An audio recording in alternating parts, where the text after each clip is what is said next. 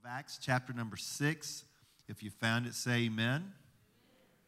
Verse number one through verse number seven. And in those days, when the number of the disciples was multiplied, there arose a murmuring of the Grecians against the Hebrews because their widows were neglected in the daily ministration. Then the twelve called the multitude of the disciples unto them and said, It is not reason that we should leave the word of God and serve tables. Wherefore, brethren, look ye out among you seven men of honest report, full of the Holy Ghost and wisdom, whom we may appoint over this business, but we will give ourselves continually to prayer and to the ministry of the word.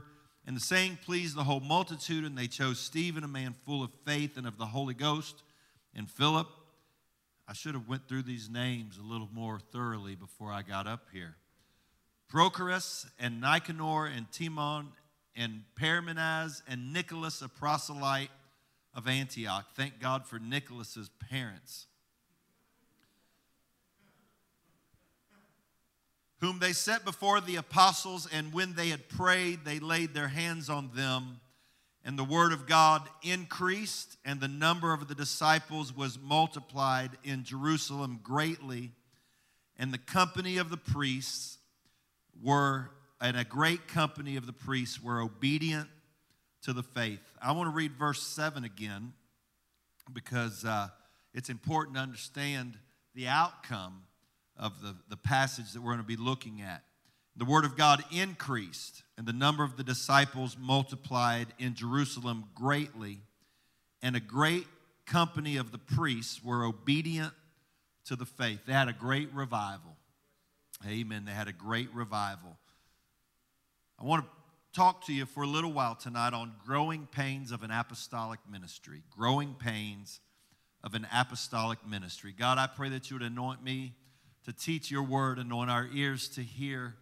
God, I pray for your presence to move in our classes that are going on tonight, our children, juniors, youth, grow classes. I ask you, Lord Jesus, to let your word enrich our hearts, help us to grow in faith. I pray, God, that you would bless each one that hears tonight. Let your anointing be here in Jesus' name. And everybody said, Amen. Amen. God bless you. You can be seated in Jesus' name. Amen. Jesus spent three years with his disciples. From the time he called them until his crucifixion, these three years were designed to teach the, the apostles, the disciples, how to minister, how to lead the church, how to do the work of God. Those they were designed to teach the, the disciples, the apostles, how to lead the church after the ascension of Christ.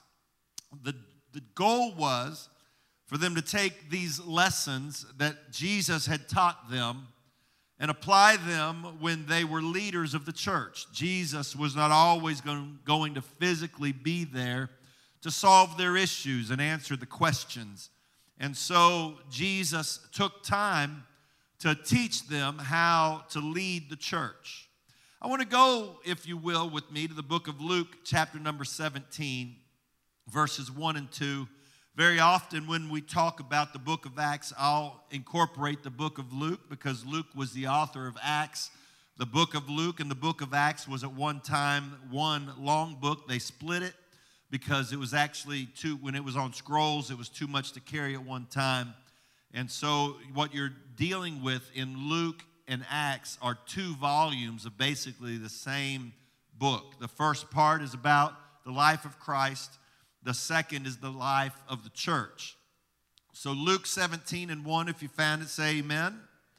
Then said he unto the disciples, so notice he's talking to these same disciples that, uh, that he was speaking of, that, that the book of Acts was speaking of. He said unto the disciples, It is impossible. Everybody say impossible. It is impossible that offenses will come. But woe unto him through whom they come. It were better for him that a millstone were hanged about his neck and he cast into the sea than that he should offend one of these little ones. That is a very direct lesson from Christ to the apostles. Verse number two, we're going to start with two and then we'll deal with one. But verse number two is important because that tells us the consequences of someone that offends what Jesus called one of these little ones. Most commentators believe that he's dealing with people that would be new to the faith, that the implication was that, uh, that, that we need to be careful how we handle people that come to the Lord. And, and the, the, the consequences of offense, it's better for him that a millstone hanged around his neck and cast into the sea. That's it, it, what he's saying is you're better off dead than offending somebody on purpose, especially. The truth is that we have to be careful about being offensive. We have different personalities. Some people are more direct, more in your face, others are more, are, are more laid back. But when we represent Christ, we have to be careful that we filter our words. And our interactions need to be bathed with prayer and the Holy Ghost. We should also note that we have, we all have someone in our life who is easily offended. Amen. I know what you're thinking. It's going to be one of those kind of nights, but it'll be okay. We all know somebody. Every, we, we just, people are different. We all know somebody that tends to find slights where nothing was necessarily intended. Some that are extra sensitive, get their feelings hurt. Those kinds of people are, in reality, difficult to deal with. Sometimes there's not much you can do to not offend some people. But as a rule, we should try to take care and try not to because the consequences, as Jesus said, are great.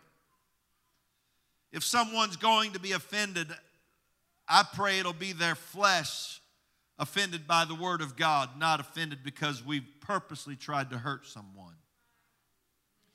And so we need to pay careful consideration to the consequences of offending someone. Jesus said it'd be better that a millstone tied around your neck and be cast into the sea than to offend one of these little ones. To verse number one, Jesus told his disciples, It is impossible, but that offenses will come. Man, I wish he wouldn't have said that because ever since he said it, it's happened. It is impossible, but that offenses will come. The word offense there's in the Greek word, it's the word scandalon. It's the same word that the term scandal comes from.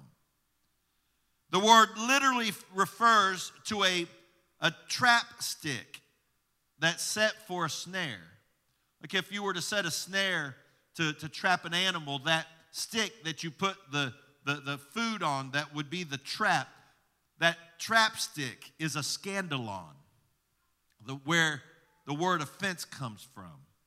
That when that stick is triggered, that the snare is set, whether it's the foot of an animal or an animal puts its head through the through the wire, whatever it is on the on the trap, that when that trap stick is touched and the trap is set, the animal is at risk. And that's the same word that the word offense comes from. Offense is a trap. Offense is a trap, it's dangerous.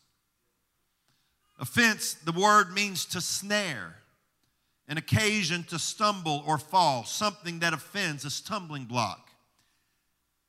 Jesus said, It's impossible, but that offenses shall come. At some point, at many points in life, we're all going to have an opportunity to get our feelings hurt by somebody. It's just Jesus said it's impossible that it, that, that, that, but that is going to happen. It will happen at some point. At some point in your life, somebody's going to do something that's going to be offensive. It's impossible to have more than one person in a group and someone not eventually get offended at the other one. Amen. Sounds like a marriage counseling session waiting to happen, doesn't it? Let, can, let, me, let me go ahead and say this, because this, this is just kind of the prelude to what I really want to talk about tonight.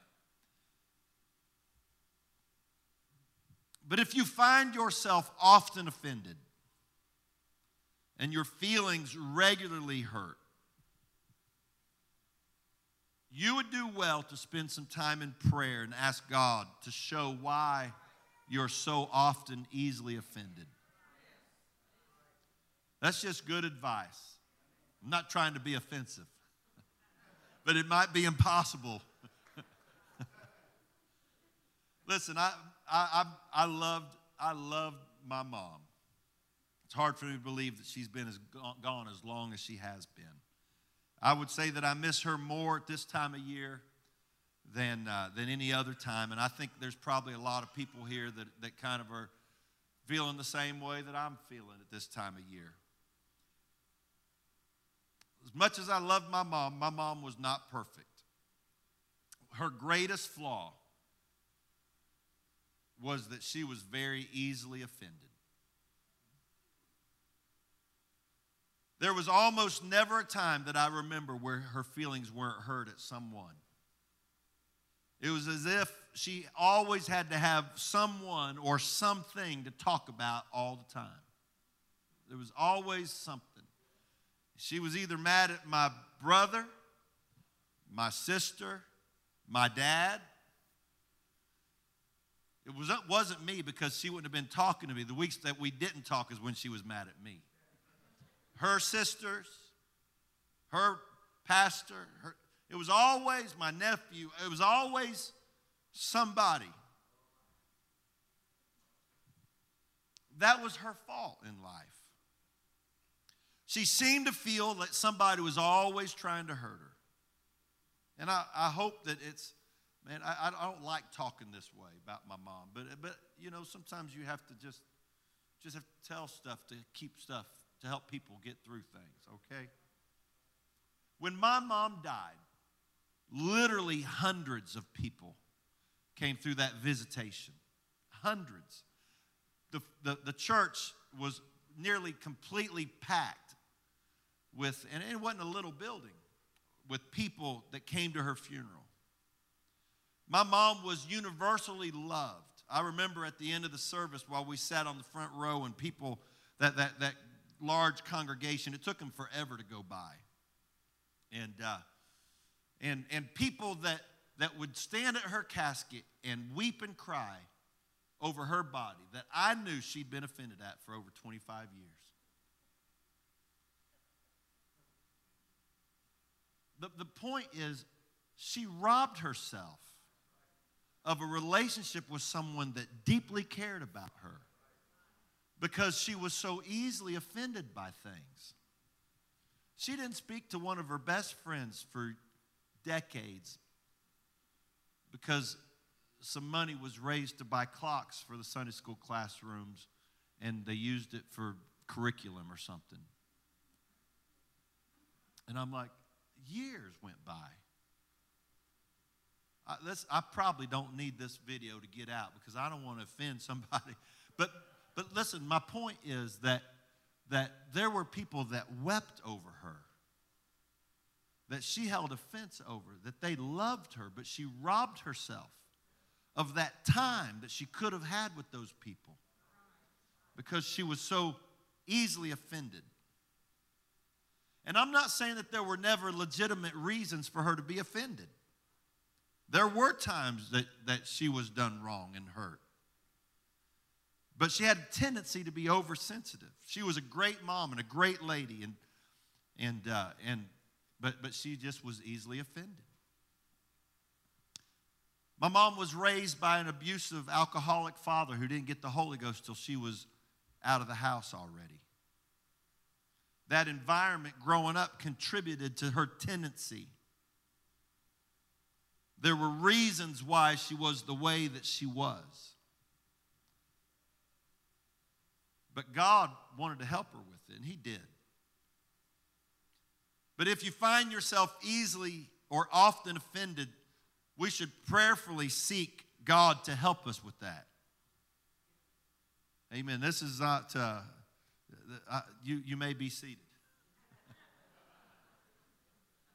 I know you're, I know you're wanting to shout. But listen, if, if you find yourself often offended and hurt, ask God to help you with that because it will free you to enjoy life in a deeper, more real way. All right? It's impossible that, but that offenses shall come.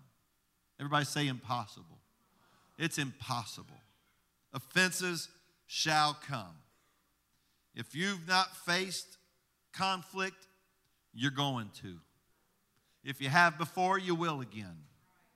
It's impossible. Jesus said it's just going to happen. That's the way that life is. There will be times when you're going to get hurt, somebody's going to hurt you, you're going to hurt somebody else.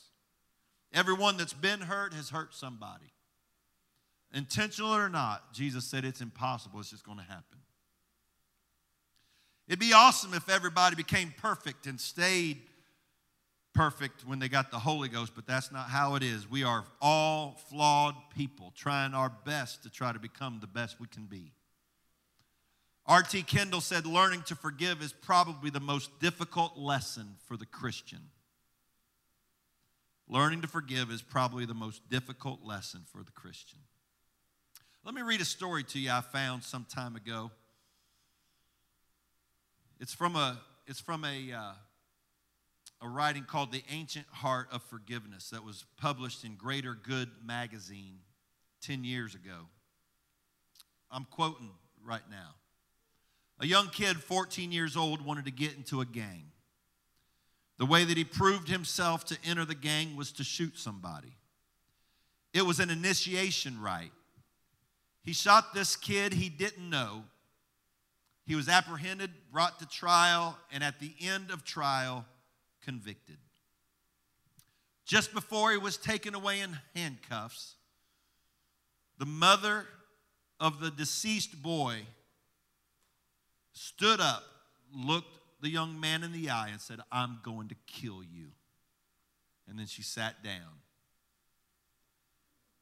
After the young man had been in prison for a year or so, the dead boy's mother visited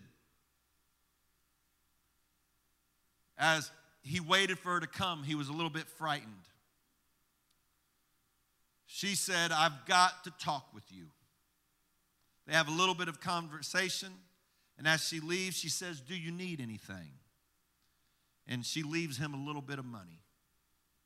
She starts to visit him on a regular basis. She goes from every few she goes every few months, and over the course of three or four years, she starts visiting him more regularly, talking to him.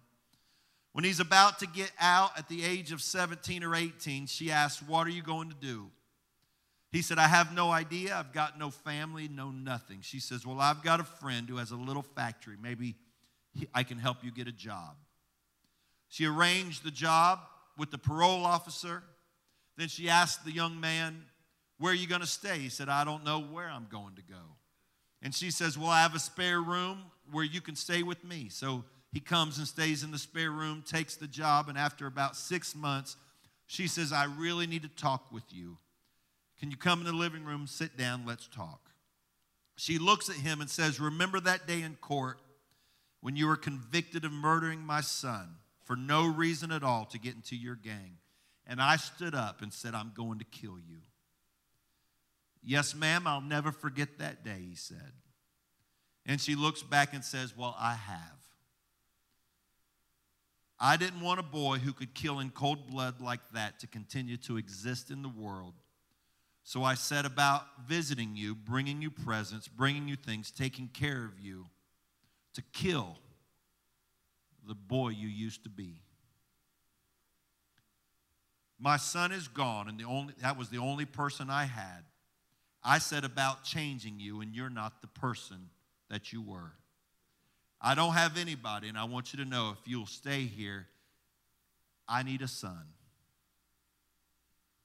And so he said yes, and she did. It's a remarkable story of forgiveness.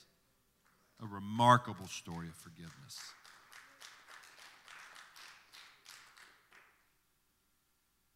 I'm not sure I got that in me. But I do know that the Bible said it's impossible, but that offense shall come. We're all going to have times. We're all going to have times when there are things that come up in our life that are going to be a snare, it's going to be a trap. It's going to be something the enemy wants to use to trap you. We've got to resist that. Now,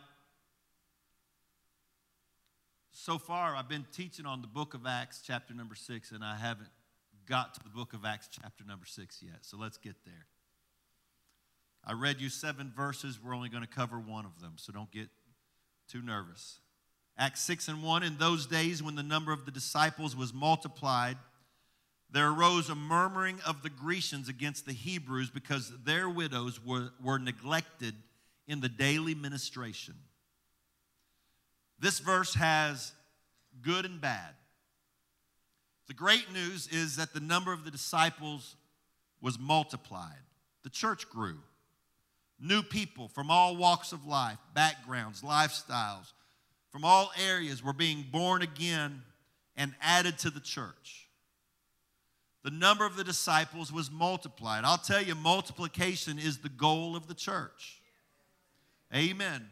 Multiplication is what we want. We want revival. We want to reach people. We want to bring people to the Lord. We want to bring people into the church. But multiplication has difficulties. There were tremendous challenges that faced a growing church. One of the most difficult things for a church to deal with is growth. People bring all kinds of baggage, all kinds of background, customs, cultures, economic and educational backgrounds, all being added into one body, one group, one room, if you will. Different ways of thinking, different ways of acting, different personalities, some loud, some quiet, some introvert, some extrovert. People with all kinds of different strengths and weaknesses. It's a challenge to have a growing church. People raised as Jews had been taught to see everyone else as dogs. And now they're standing side by side with the Greek that they had been raised to think they were better than. They're standing on the other side next to a Roman that is part of the ethnic group that is doing a military occupation of your homeland.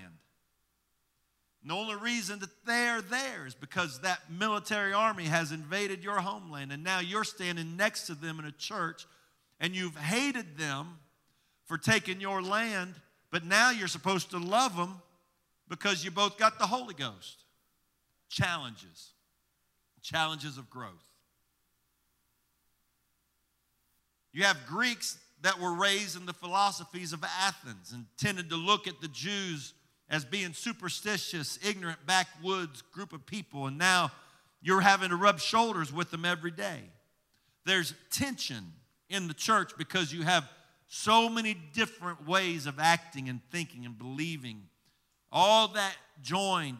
You know, I, I tell when I when I do pre-marriage counseling, I tell them the next year is going to be hard. You don't believe me right now because you're in love, but let me tell you, when you walk back down that aisle, you're in for a hard year.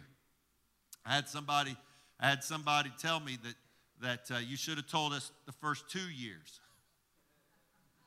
So I might start doing that now. Why is the first year of marriage so hard? Because like, it's like trying to fit gears together. You're trying to get two lives blended together to work smooth. Well, when you're dealing with a whole bunch of people from a whole bunch of different walks of life, and you bring them all into one room, they have different ideas. This, this, this person likes this color, and that person likes that color, and this person likes this team, and that person likes that team. This person likes this food and that person likes that. And you're trying to get all that blended together in one group, and, and it is impossible. But that offenses shall come. Well, offenses did come. The leadership of the church were predominantly Jews who had converted to Christianity. There had been this subsequent mighty revival that among the Greeks coming into the church. The first group, the first wave of Christians were all Jews that had converted. And then the next wave are all foreigners, mostly Greeks, that are coming into the church. And you have these two different philosophies. They were raised to think different, they were raised with different tendencies, different outlooks on life. And now they're all in one church and in one body. And the Bible says in Acts 6 and 1, and in those days, when the number of the disciples was multiplied, there arose a murmuring of the Grecians against the Hebrews because their widows were neglected in the daily ministration. The Greek widows were not being taken care of as well as the Jewish widows. It was a legitimate problem, it was a real issue. In the kingdom of God, there's neither Jew nor Greek, bond nor free. We're all made of the same kingdom. But the Bible didn't say, the Bible didn't say that they thought their widows were neglected. The Bible says their widows were neglected. It was a legitimate issue, a legitimate problem that needed to be addressed and corrected. In those days, the widows, they didn't have Social Security and they didn't have, they didn't have uh, welfare programs and, and assistance programs. And when, when a widow's husband died, she lost her ability to, to get income and they were destitute. And the ones that were in the church, the church took it as a responsibility to make sure that they were taken care of. And so you have Jewish widows and Greek widows, and every day they would, they would, they would minister to them. They would cook food and they would serve food. And the Bible said, the Bible said in verse number one that there arose a murmuring among the Grecians because their widows were neglected. A legitimate problem, a real issue. They were neglected in the daily ministration. They weren't being taken care of as well as the Jewish widows.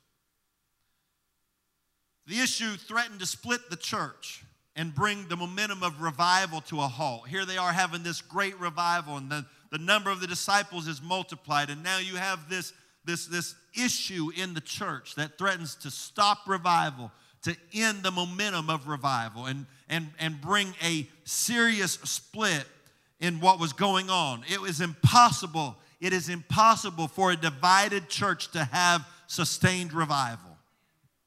Amen. You might have good service here and there, but to have a sustained revival, you got to have unity. And now the church doesn't have unity because the Greek widows were neglected in the daily ministration. I, I went to Africa, went to Ethiopia in 1995, and at that time, the nation of Ethiopia was having a tremendous revival. It, they, were, they were having thousands and thousands get the Holy Ghost to the point that, uh, that, that the next generation after that mighty revival, the president of the country was a oneness apostolic. It had a great revival. I happened to be there for a regional conference that we saw over 2,000 get the Holy Ghost in one day. It was a remarkable move of the Holy Ghost.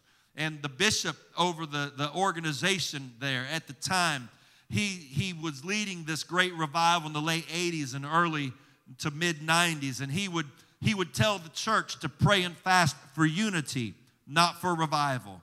He said, because if we'll have unity, we will have revival. That's how important unity is to revival. Amen. They had several meetings where thousands received the Holy Ghost. I was in one service where there were over a thousand documented miracles of people that had been carried in or had crawled in. That there, I saw a young man whose leg was mangled and twisted. That that that was crawling. He crawled on his hands to get into the church, and he walked out on two healed legs. An, an amazing move of the Spirit from, from unity. But now you have this church in the book of Acts, and the Bible said the number of the disciples is multiplied. They're having great revival. There's always people coming in. There's always people coming to the church and always people's lives being changed. But now you have this issue. You have a issue in unity because the Bible said the Greek widows were neglected. A real issue, a real problem. Growth is awesome, but growth is challenging. all the momentum and power of the revival is now at risk. If this issue is not properly addressed and dealt with, it threatens to split the church. If the people who were neglected and those who knew them could not get over this issue, the grudges could linger and fester and take all momentum away for revival. This one issue was the first major issue that the church faced this racial conflict of the Jewish and Greek widows. Remember this point if you don't get anything else out of this lesson.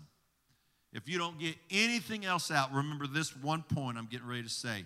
You can have the right cause, but the wrong method in dealing with it.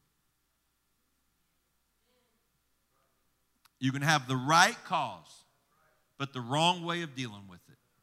The Bible said that there, the Greek widows were neglected. A real issue, a real problem. So let's, let's look at it just a little bit more because how you react to offense is as important as any other part of the situation. I submit to you that the Greeks had a good cause, but they handled it wrong. And their way of handling the issue was about as bad as the actual issue itself.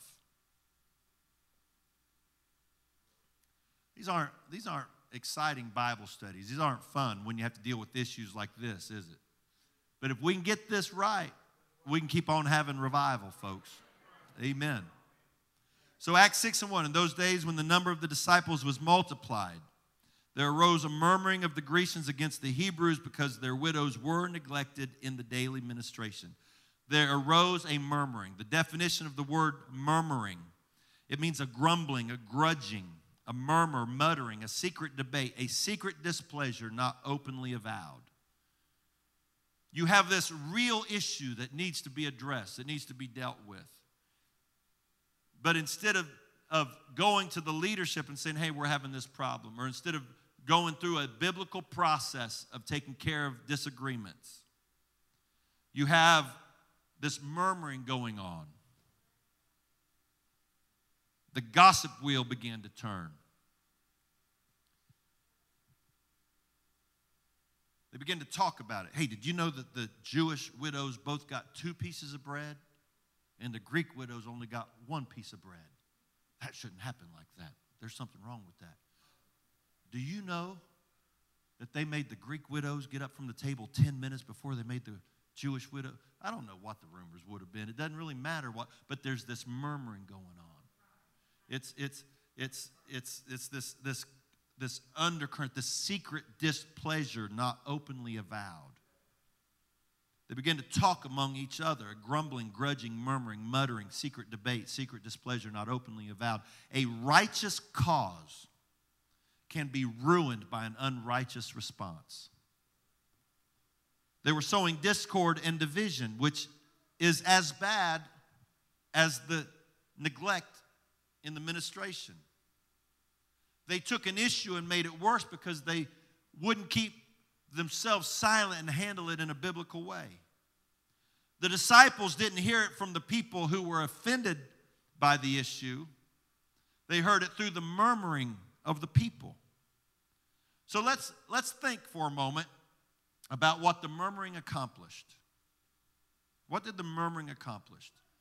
It prolonged the neglect suffered by the widows, by the Greek widows. Had they gone to the people who were doing the distribution and addressed the issue, then immediately it might have been fixed and the Greek widows would have gotten their fair share. But because they didn't handle it a biblical way, the very people they were trying to help ended up hurt more because it was prolonged, because it wasn't handled right. The Bible says if you have aught against your brother, go to him and him alone. Matthew 18, 15 through 17. So if they had gone to the people responsible for it and said, hey, this isn't, go- this isn't right, you're not doing right, this is, and, and have a conversation about it. Take your brass knuckles, and if you have to, get dirt. No, don't do that. I was just trying to see if you were listening.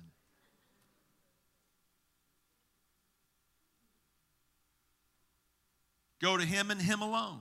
I've got this issue, I've got this problem. we need to, let's talk about it. Let's try to fix it. But they didn't do that. The next step, according to Matthew, is take a witness and try to and, and try to work it out. And if that don't work, then take it to the, the church.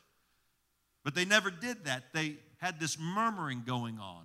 And so the very people that they are, are supposedly trying to help are being are doing without longer because they're not handling the situation properly. A righteous cause can be ruined by an unrighteous response. And so finally, the disciples hear about the issue. And so you have, you have in this situation, you have a revival that is in peril. Because anytime you get people together, there's the opportunity for disagreements, offense, and trial. Jesus said it is impossible, but that offense shall come. Can you imagine? Can you imagine what would have happened had it not been worked out? And the church at Jerusalem split, and the momentum of revival is taken away.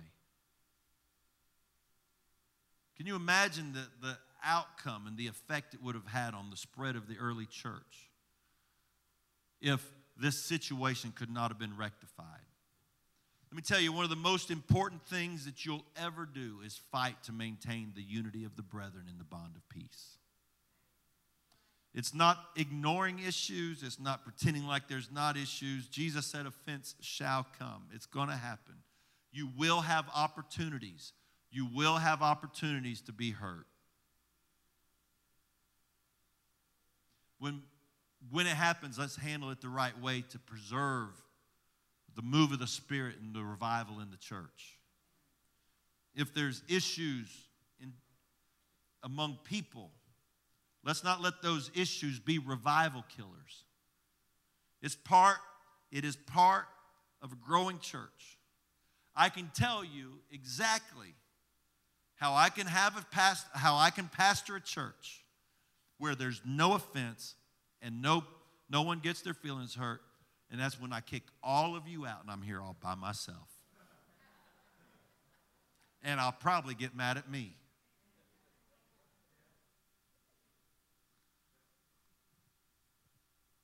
I'm, I'm, I'm really trying to deal with the life skill in, in, the, the, in the pericope of the scripture here. How long we've been doing? It's the 20th lesson. I, I know we've skipped a bunch. We've had guest preachers. We've had revival. I've been doing Acts for a year and a half. I, I told you it takes us longer to teach it than it took them to live it. And this is just the next lesson. It's just the next lesson. I don't know if it's on time or out of time. I don't know if it's helping somebody through something they're dealing with or something they're getting ready to have to deal with. But I'm going to tell you, Jesus said it is impossible. But that offense shall come. We might as well, it's going to happen in this passage of Scripture, all of these people had the Holy Ghost. All of these people loved God. They were all part of a revival church, but they still had to deal with issues of growth. There's going to be people as the revival spreads throughout the community and the church continues to grow. There's going to be people come into the church that you're going to have an issue with. It is impossible but that offense shall come. Legitimate issues. The Greek widows were neglected. Getting offended doesn't necessarily mean that, that, that, you, that, that you're wrong, but how you respond to it can make all the difference in the world. Man, I'd like to have such a revival I'd like to have such a revival in our community that everyone you've ever been mad at comes and gets the Holy Ghost. That everybody that ever talked about you comes and gets baptized in Jesus' name and gets the Holy Ghost. That's the kind of revival I'd like to have. There's, amen. You clap now before they get here because you may not be clapping when they do. Because it's impossible, but that offenses shall come. One of the great challenges of a growing church is dealing with the issues that people bring with them when they come. Amen. Somebody's going to do something to hurt you someday. Do I have any witnesses that that's true? Amen. I hope it's not purposeful. But your response can make all the difference in the world. It can you remember verse number seven? Can you can you give me verse number seven back? You notice I haven't done two, three, four, five, and six. I'm not going to. I'm going to stop now with verse number seven. Because I want to give you hope if you are dealing with an issue.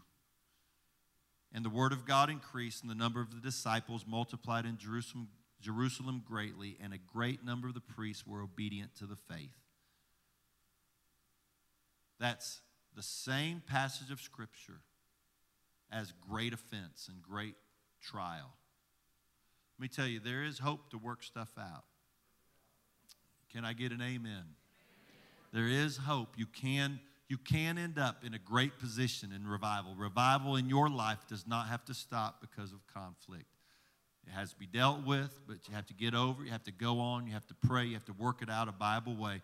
What I'm saying is that, that there will be issues of growth. There will be issues of growth. There will be times of struggle. There are growing pains for an apostolic ministry. We're going to get into uh, some of the way that they work this out. Not, not, uh, not, not tonight. Maybe not next week. It might be after the first of the year. But we're going to, when we get back into our book of Acts, we're going to talk about some of the ways they worked it out and how this conflict actually set up a system that propelled the church into another level of revival. That because they saw a weakness and they created a system that fixed that weakness. It pushed the church to a higher level. Conflict, well managed, is almost always a growing experience for all those that are in it, if it's well managed. God, I pray, Lord, that, you, that you've helped me somehow to plant maybe a seed in somebody's spirit. God, talking about conflict and difficulties never, never enjoyable. God, is a subject that we wish we never had to talk about, but as you told us in your word, it's impossible, but that offense shall come. God, we've all been hurt. We've all been shot. We've all been, we've all suffered, God. We've all gone through difficulty. We've all dealt with, with struggles, oh God. We've all been talked about. God, none of us are also without blame because we've probably all done it about somebody else too at some point or another. God, I pray that you help us to have our heart and spirit right. And I pray, God, that when we do face conflicts of growth, issues that come with a growing congregation, help us, God, to properly, to properly adjudicate those issues and, and, and go forward in revival. But God, I pray, Lord, for the wounded spirit tonight.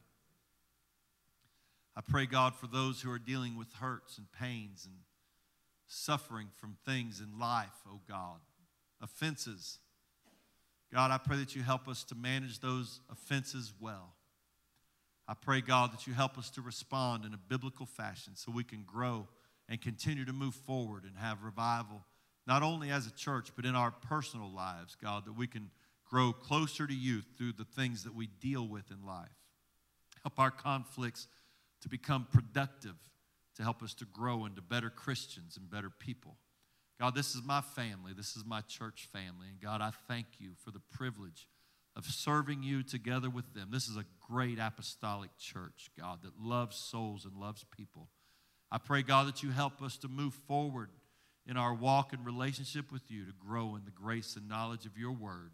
God, I ask you to do it in Jesus' name. And everybody said, Amen. Amen. God bless you. You can be dismissed in Jesus' name.